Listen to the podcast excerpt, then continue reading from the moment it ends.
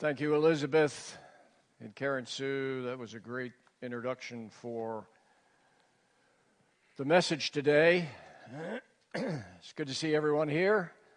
The dregs of summer. Are you enjoying the 90 degree weather? Are you enjoying the 90 degree weather? There does not seem to be a unanimous opinion in this group. How many of you prayed every day for the 10 people on your card? Uh, how many of you prayed five days for everybody on your card? Okay, we got a couple more. How many of you prayed one day for everybody on the card? Oh, amen. Amen. Uh, I do want to make a commercial statement before I move on. Uh, if you're not familiar with this book, I would encourage you to make yourself familiar with it. It's called Operation World. Operation World. It's put out by IVP, InterVarsity Press. Uh, the last edition was published in 2010. It has every country in the world, and then it has the demographics and the graphic and the geography and the religious composition of the country. And then it talks about what's happened in missions. It talks about the history of missions. It talks about what mission boards are in this, that country. It talks about how many seminaries are in that country. It talks about what's going on. And then it gives prayer requests for that country. It is just an excellent an outstanding book, and I would encourage every single one of you to get a hold of one of these. You can buy them from Amazon on Kindle for $15, or you can buy the hardback from InterVarsity for $27. I bought this one from Goodwill. It was $3. but I'm not selling it. So you prayed. Some of you prayed this week. All of you, I'm sure, prayed some. Any results?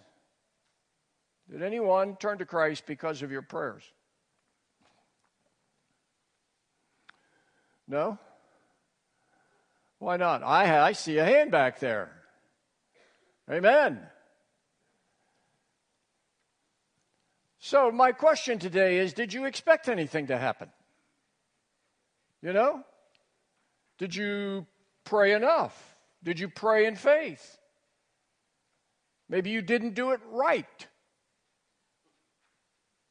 You know, Christ says you go into your closet and close the door. Did you go into your closet and close the door?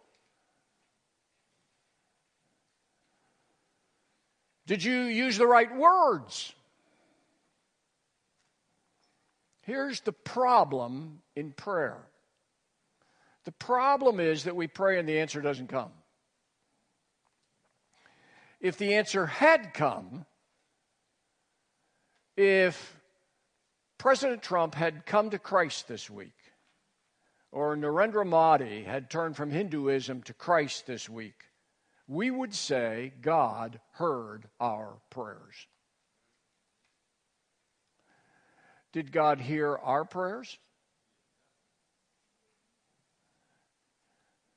You know, when things go well and when the job comes through and when the money flow is normal and the person walks out of the hospital healed and whole, we rejoice in the fact that God heard our prayers. But what do we talk about when the job doesn't come through, when the person dies in the hospital and the tsunami leaves us bankrupt? We don't say much. Maybe if we admit that our prayers aren't answered very often, it might cause some people to question the value of prayer. Why bother? You know? Why is it that God doesn't seem to answer our requests very enthusiastically? My guess is that you have experienced things similar to mine where God has answered your request enthusiastically. And you've probably had an experience similar to mine. You know, you're looking for something, you can't find it. You look for it for 20 minutes, you're frustrated, you're bothered, you're bent out of shape, and then all of a sudden it strikes you. You know, maybe I should pray. So you stop and pray. You bow your head and you pray and you pray and ask God for wisdom. You lift your head, and there it is. There's that little nut that you were looking for that you dropped in the middle of all the grass, and it's sitting right on top of that blade of grass. You ever had that? That's encouraging. But that doesn't happen very often. Why not? I want us to notice how Jesus talks about prayer in Luke 18. I'm in Luke 18 and this parable on prayer. Luke 18, 1 to 8. Let me read it. He told them a parable to the effect that they ought always to pray and not lose heart. He said, In a certain city there was a judge who neither feared God nor respected man. And there was a widow in that city who kept coming to him and saying, Give me justice against my adversary. For a while he refused, but afterward he said to himself, Though I neither fear God nor respect man, yet because this widow keeps bothering me, I will give her justice, so that she will not beat me down by her continual coming. And the Lord said, Hear what the unrighteous judge said. And will not God give justice to his elect? who cry to him day and night? Will he delay long over them? I tell you, he will give justice to them speedily. Nevertheless, when the Son of Man comes, will he find faith on earth? I want us to look at the problem of prayer in this passage from three different angles, three different perspectives. Oh, I didn't give you the rest of it, did I? There it is. You can read it quickly. Angle number one prayer involves delay. Verse 4 says, For a while he refused. So Jesus paints a picture of an awkward relationship. It's a widow and a judge the bottom of the social ladder and the top of the social ladder, or the bottom of the significance, significance ladder and the top of the significance ladder. A widow in eastern lands would be near the bottom of the ladder. She would be neglected, perhaps despised, perhaps fairly easily attacked by anyone who wanted to take advantage of her. She had very little protection, no government agencies to appeal to, and often she was alone. In this situation, I'm guessing that she was hoping to appeal to the law court, but her adversary was able to stymie anything she could do legally. She's at her wits' end and in danger of losing everything. The only appeal she has is to the judge. But that doesn't seem like there's much hope there because of his character. He didn't fear God, and he didn't care a thing about humans. But she came to him anyway, asking for justice in the situation. Give me justice from my adversary. But Jesus said, for a while, he refused. That's an interesting statement. For a while, there was nothing. Nothing happened. No answer. No encouragement that there would be an answer. Do you see what Jesus is saying by this parable? He's saying the fact that my father doesn't answer enthusiastically is normal. The fact that my father may initially appear as a grouchy old judge who doesn't care about your request is normal. Don't let that affect your praying, he says. Make your request even though there's no response, even though it seems like you're praying to a brick wall. Do you see that? This isn't the first time Jesus has pictured the Father as unenthusiastic over our prayers. He does a similar thing in Luke 11. Luke 11, he pictures his father as in bed with his children, uninterested in answering the request of a neighbor at midnight who needs bread.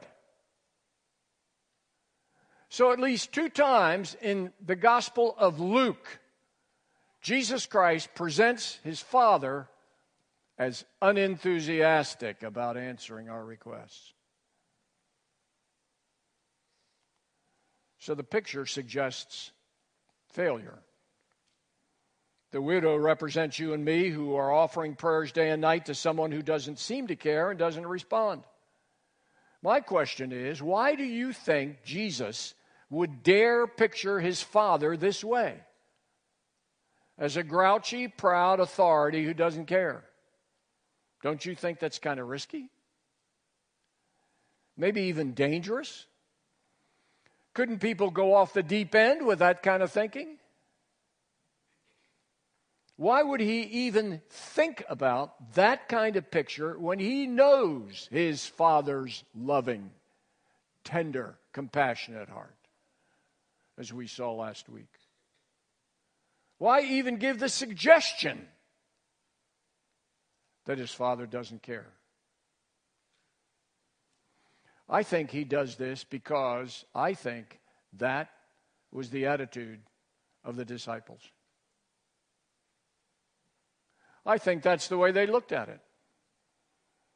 I think they said, He's really busy with other things. He's a judge. He's working on big cases. Our requests aren't even on his radar. Ever been there? Have you ever thought that way?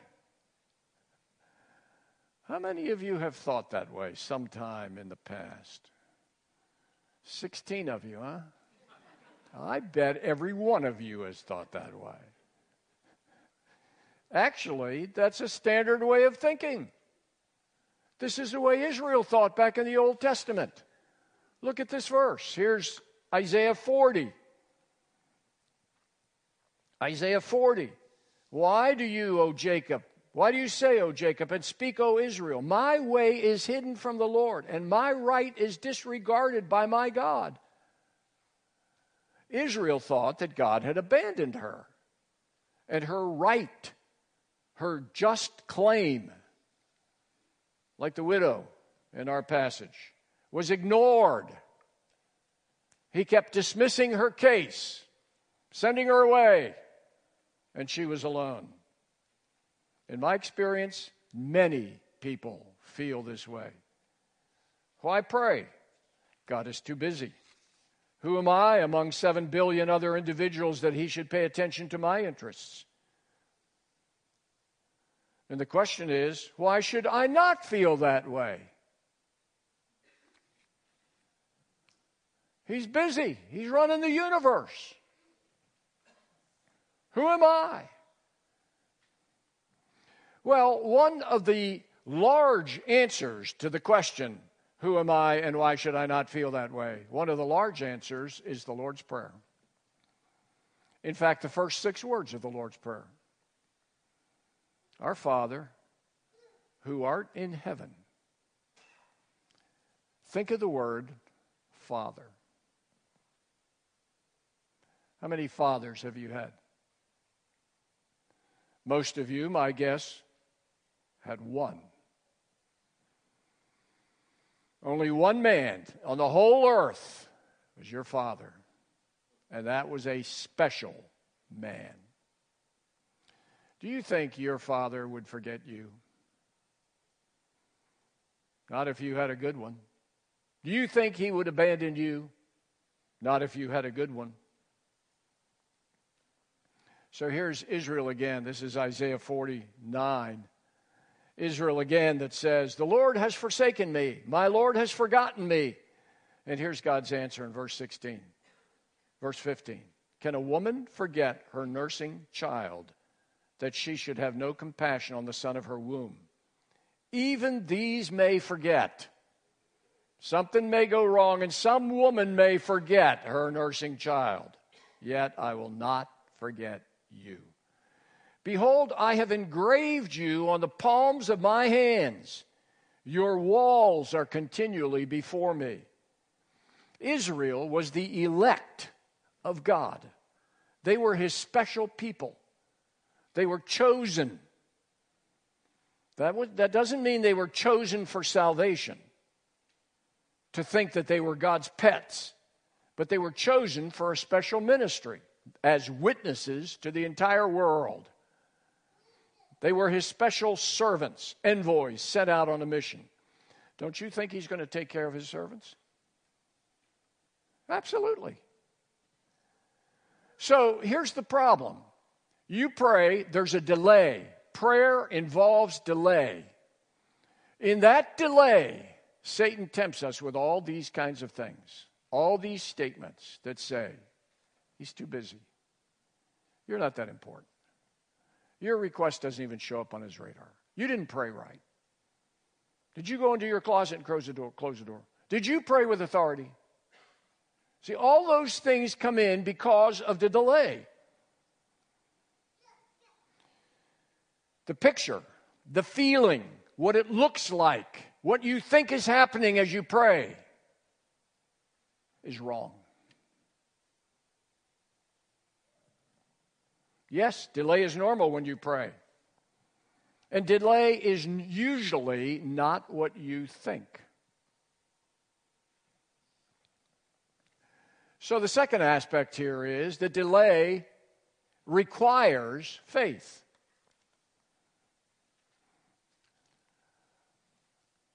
We're in verses 4 to 8 again.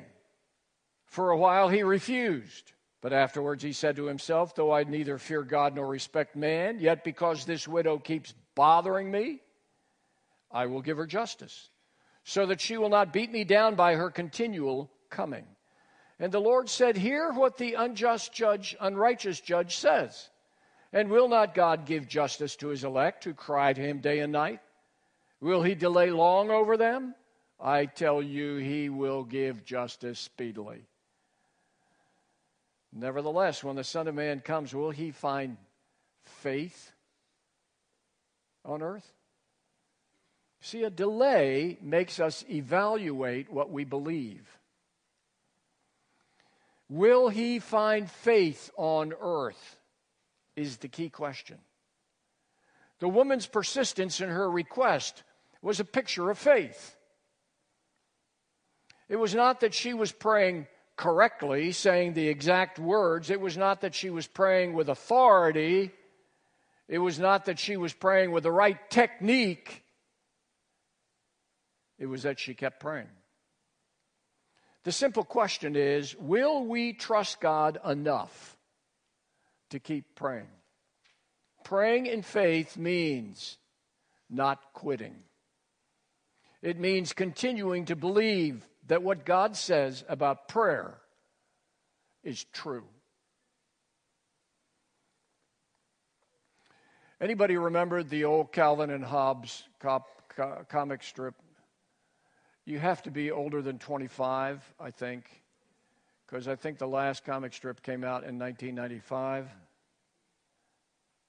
Years ago, there was one that looked like it was created out of this passage. It just looked to me like it was Luke 18. This is the one that occurred on November 27, 1988. It was probably in your newspaper on that date. And uh, there's this little kid who's waiting with his sled for the first snowfall. He's waiting and he's waiting, but there's nothing but brown grass. So he says, If I was in charge, we'd never see grass between October and May. Then looking up to heaven, he said, on three. Okay? One, two, three, snow. Then he shouts to the heaven, I said, snow. Come on, snow. Then he says, Okay, then, don't snow. See what I care. I like this weather. Let's just have it forever. Then he gets on his knees and says, please, snow, please, just a foot. Okay, eight inches. That's all. Come on. Six inches. How about just six? Then in the last panel, he looks to heaven and says, Do you want me to become an atheist?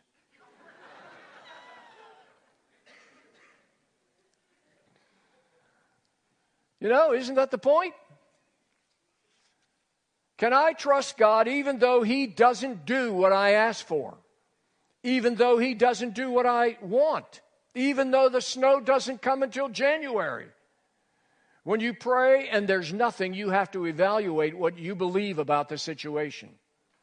Because you don't know anything about what is happening behind the curtain.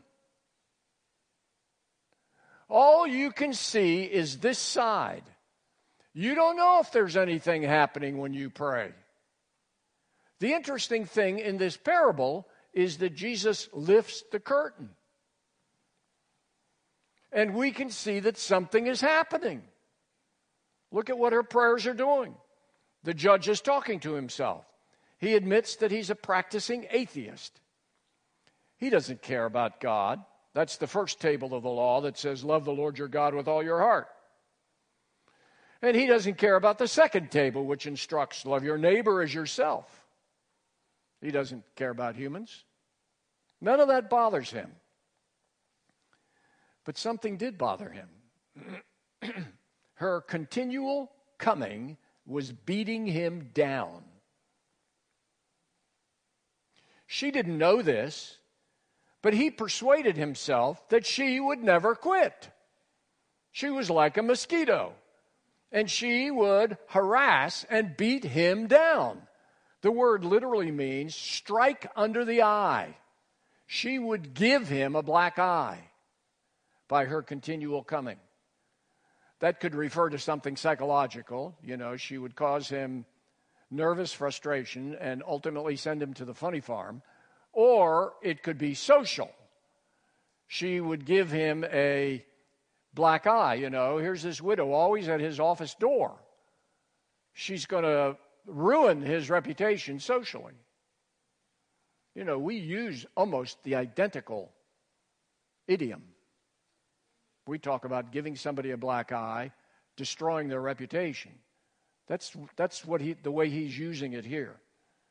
But Jesus is saying, Do you understand what's going on here? Even though the appearance looks like zero, that unjust judge is sweating bullets. He's getting nervous. Major things are happening that are completely out of sight of the woman. You ever thought about that as you pray? You ever thought about the fact that there's another side to the curtain and all I can see is this side? And something may be going on over there. Think about Daniel. Daniel chapter 10. Daniel was praying for three weeks. He mourned, he fasted, he didn't take a bath for three weeks. At the end of three weeks, nothing happened for three weeks. At the end of three weeks, an angel appears and fills him in on the details. And the angel says to him, Do you understand the fact that there has been a major intergalactic angelic battle going on the whole time? Here's Job. He doesn't know the fact that his troubles are connected with God and Satan talking up there about God's attitude toward Job.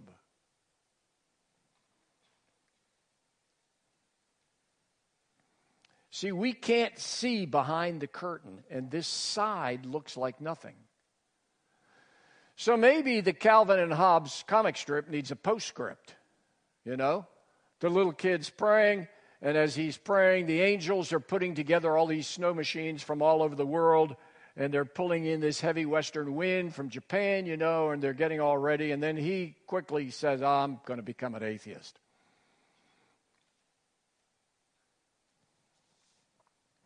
Jesus is telling us that we cannot evaluate our prayers by what it looks like.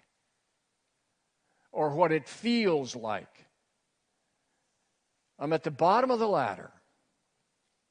I don't know how to pray. This is all new stuff to me. I'm not a missionary. I'm not a preacher. I'm not even the son or a daughter of a deacon. And God's at the top. He's very busy. He's got a world full of problems. I pray, but I don't hear any angel wings flapping. I don't hear any heaven, heavenly furniture moving. I don't even see slight changes. There must not be any hope of getting this request answered.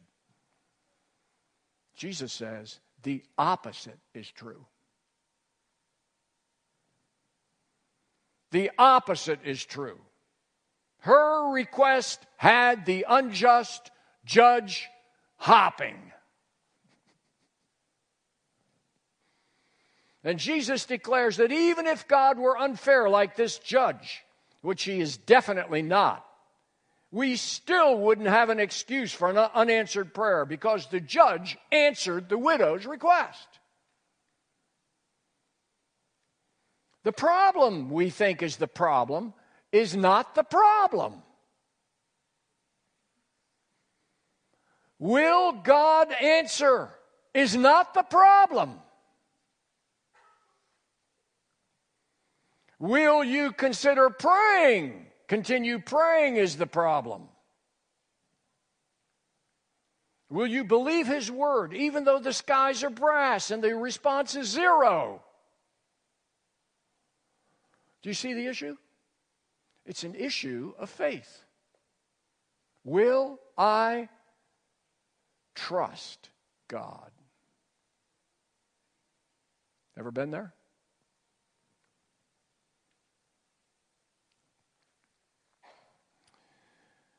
Third aspect God responds to faith. And the Lord said, Hear what the unjust judge says. And will not God give justice to his elect who cry to him day and night? Will he delay long over them? I tell you, he will give justice to them speedily. Nevertheless, when the Son of Man comes, will he find faith on earth? What Jesus is doing is he's comparing earth with heaven. When you compare what it looks like when you pray and what's really going on, the contrast is enormous. A crooked judge and an insignificant widow, contrasted with a loving, a loving God and his chosen children. And it may look like there's a long delay, and the one on the other end of the phone doesn't care.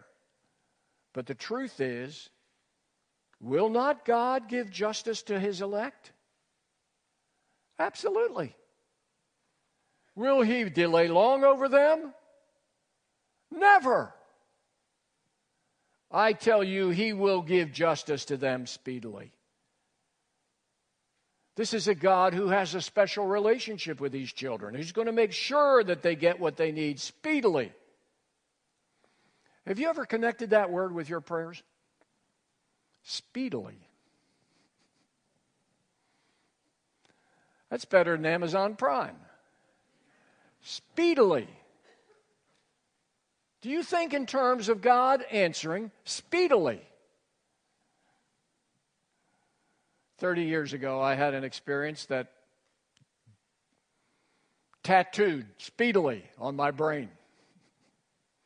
I was driving to pick up our kids at Riverdale Baptist Church. Anybody heard of Riverdale Baptist Church in Riverdale, Maryland? Let's hear it for Riverdale Baptist. Yes, amen. And uh, we lived about 10 miles away in Lanham. I'm driving down the Beltway, and there's a loop where you get on 202, and I'm on that loop, and the, and the car quits. Just dead. Nothing and I, I weave it over to the side as it's slowing down, try to get as close, you know, as I can over to the side so some, something can pass. I stop the car, I bow my head, and I say, I want to thank you for this, as I'm instructed to do. and uh, I, I need wisdom. What, do you, what are you going to do about this, you know? Can you guide me, give you what, how, help? I raise my head, and there's a van backing up. He's stopped up there. He's backing down, and he stops right in front of me. He gets out, comes over, and says, You need help? Yeah. What, what kind of help you need? Well, I am picking up a bunch of kids down at Riverdale Baptist, five miles down there. Jump in, I'll take you. Well, I need to take the kids to my house, which is 10 miles that way. That's okay, I'll take you. Well, I need to pick up a part that I think I need for this car to get the thing started. Come on, I'll take you. This guy drove me, picked up the kids, drove back, picked up the park, drove back. I put it on, started the car, it drove, drove home. His name was Bob. He's a fireman. He's going to work. Have never seen him since. Don't know who he was. Don't know anything about it. Do you know what I learned from that? That event was God saying to me, I will take care of you. I've got your back. 100%. Now, since then, the question is whether I will replay that video and have that same attitude when God says, wait a minute. Or when God says no. Or when some other kind of thing happens. Will I have that same attitude, realizing God is saying, I'm with you 100%? Is God, my Father, actually with me 100%? Is God, your Father, with you 100%? Martha and I recently returned from 6,000 miles of driving. Every day we ask the question, why?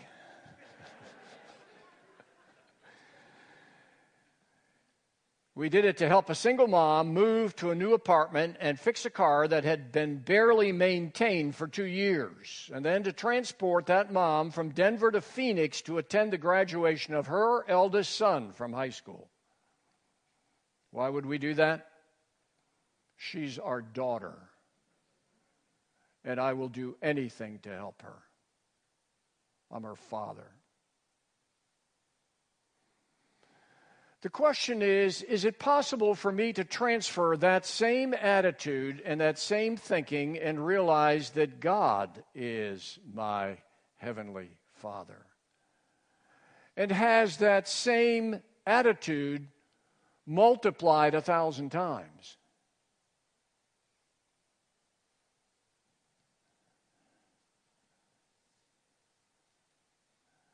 So that when I face a situation, I realize that God is saying, That's my son, and I'll do anything to help him.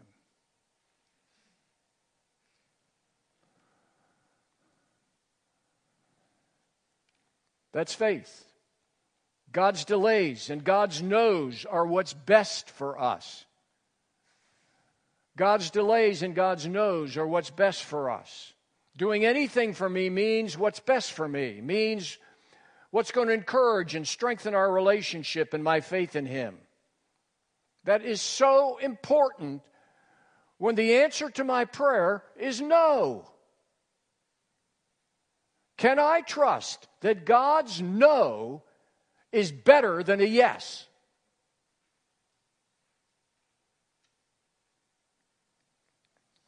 Walter Martin the founder of Christian Research Institute, relates the story of the girl he wanted to marry in high school. He said he pounded on the gates of heaven until his hands were bloody stumps, and God said no. Some 20 years later, he saw this girl again at a class reunion. He quickly took two aspirin and thank God that he had not paid the slightest bit of attention to his impassioned prayers.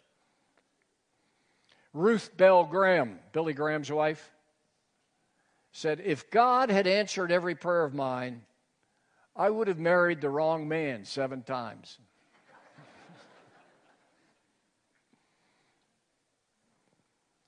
See, prayer, God responds to faith.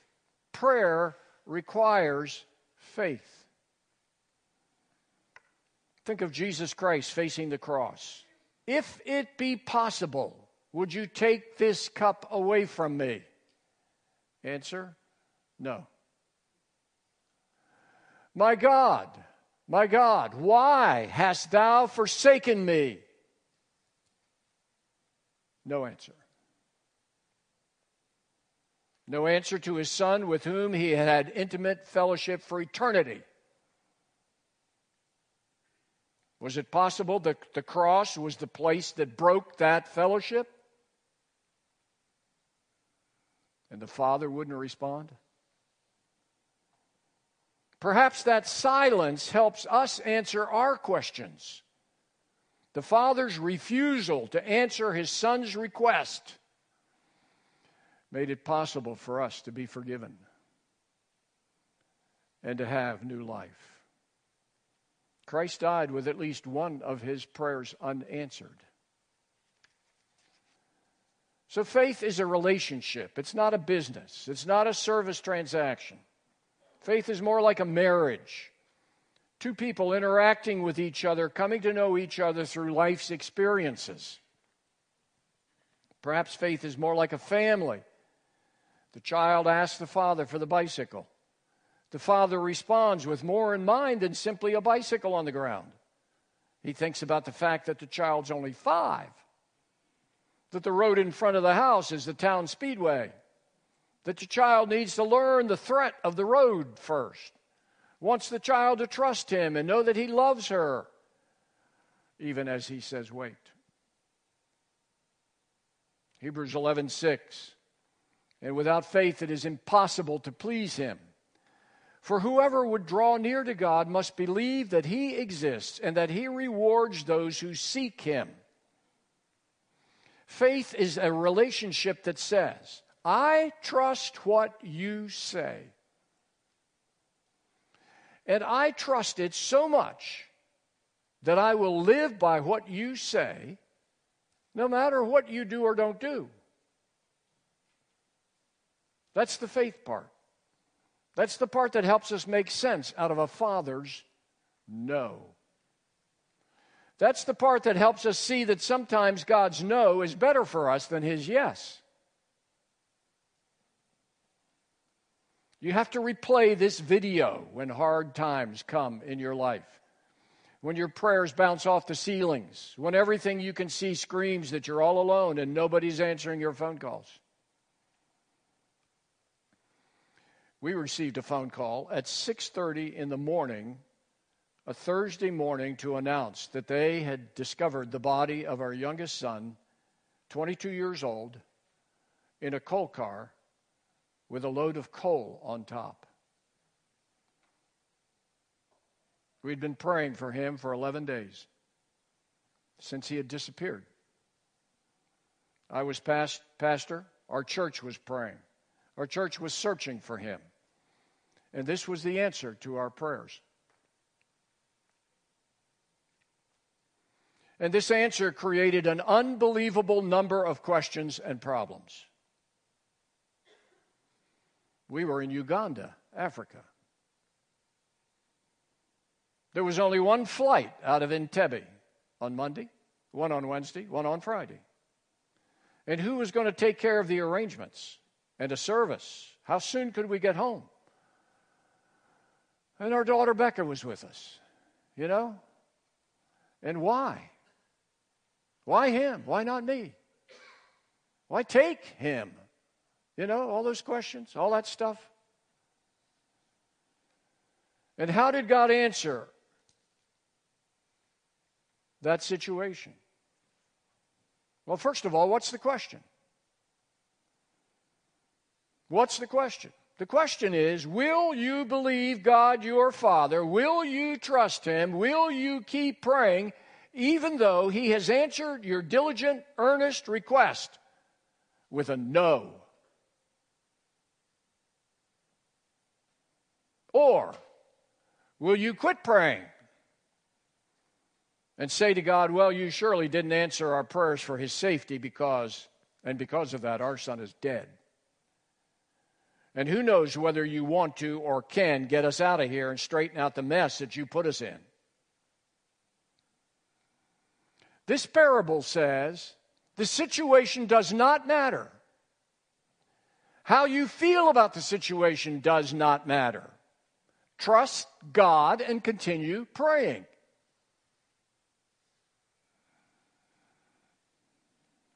And how does God respond to continued prayers? That was 14 years ago, that event.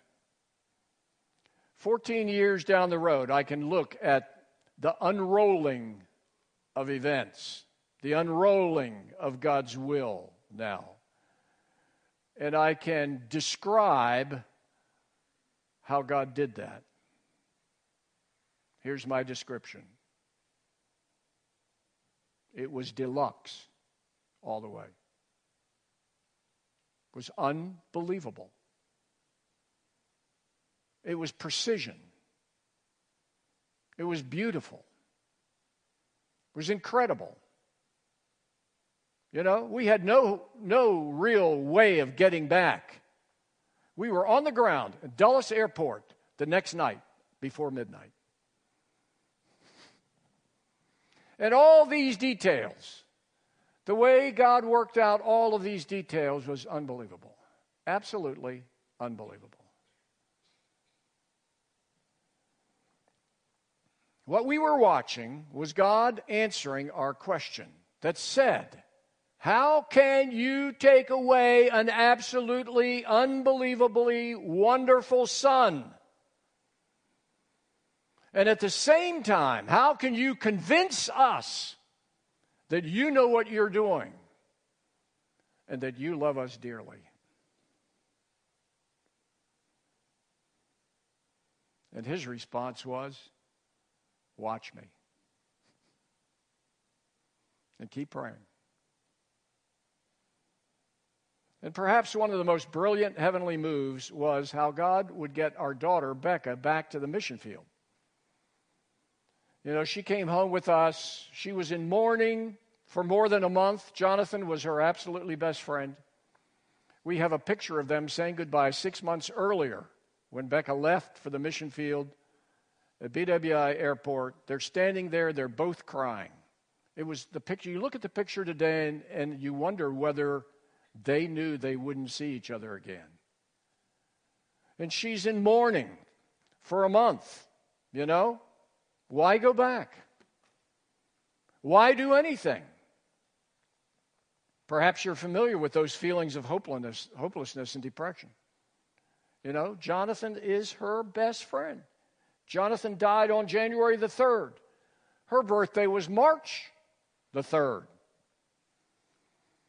The way God had arranged it was that He had somehow arranged that back in November, her two sisters would buy tickets to go to Uganda.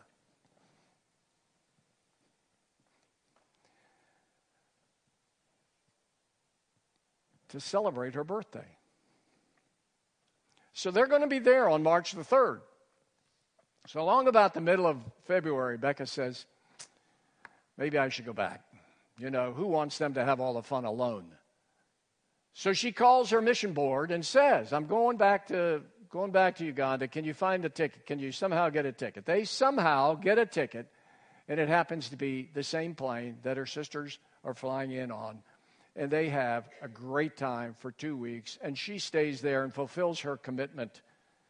And I watched this situation unroll, and my response to this situation, my response to God to this situation was that was classy. That was amazingly classy. How in the world did you pull that off? And will not God give justice to his elect? who cry to him day and night? Will he delay long over them? I tell you, he will give justice to them speedily. Nevertheless, when the Son of Man comes, will he find faith on earth? Are you trusting him? Are you praying about those issues? Or trying to do them yourself? You know, should the Son of Man come this afternoon, which he very well could do, will he find you believing him? Trusting him in prayer, no matter what it looks like.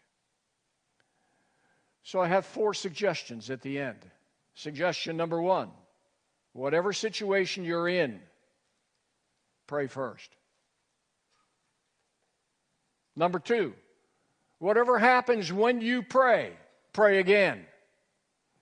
It doesn't matter what doesn't happen. Pray again. Number three, realize that in all of this, God wants you to meet Him. God, your Savior. God, who loves you 100% and has chosen you. So here's the goal. Paul said it back in 1 Timothy 2 last week. Make prayer number one in church life and in your life. Let's pray. Father, would you somehow rescue us from these thoughts that so often come from Satan that interrupt and destroy our trust in what in how you have described the value of prayer. You say you will answer. You say prayer is valuable. Would you deliver us from our lack of faith? Would you strengthen us that we might be able, as Paul has commanded, that we might be able to pray without ceasing? Thank you. In Jesus' name, amen. Thank you. Have a great week. The Lord bless you.